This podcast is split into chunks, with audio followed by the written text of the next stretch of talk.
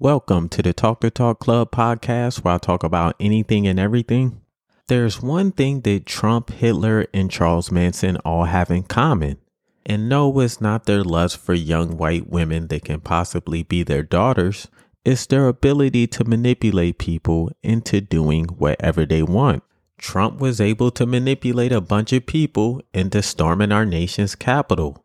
And thank God for white privilege because if there were any other ethnicity, they would have been shot. Hitler manipulated a whole country into blaming the Jews for everything while committing genocide. On top of that, convincing the German people that a blonde haired, blue eyed race were more superior, even though he didn't have those features himself. And you know I can't forget every white boy who's mentally disturbed who have school shooter tendencies favorite person, Charles Manson. Manson convinced a bunch of doped up hippies to stab a bunch of white folks and write the word pig in blood to make the cops think it was black people doing it. I know, extremely racist and stupid. If he really wanted cops to think black people did it, he should have took the jewelry and left a mixtape because we all know rappers tell about the crimes they committed in their music.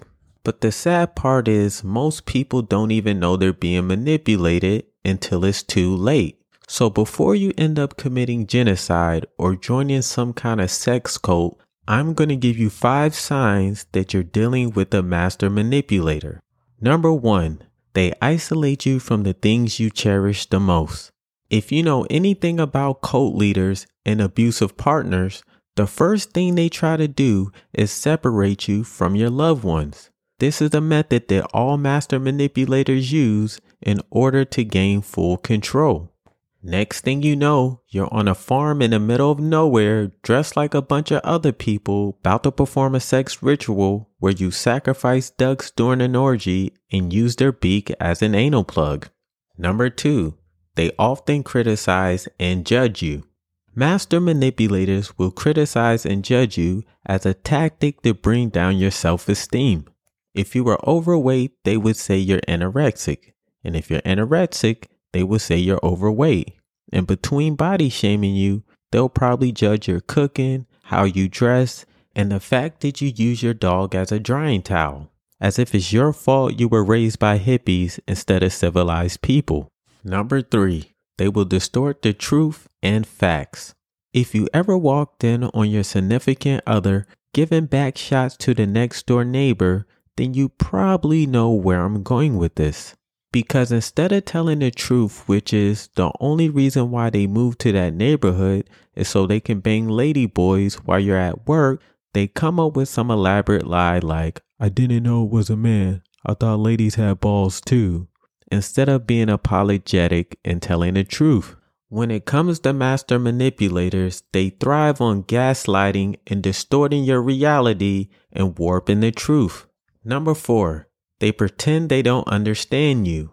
Master manipulators pretend like they don't understand what's going on in order not to be held accountable or responsible for their actions. If they gave you an STD, their response will probably be, you should have known this was going to happen, or you should have known I was no good when you met me.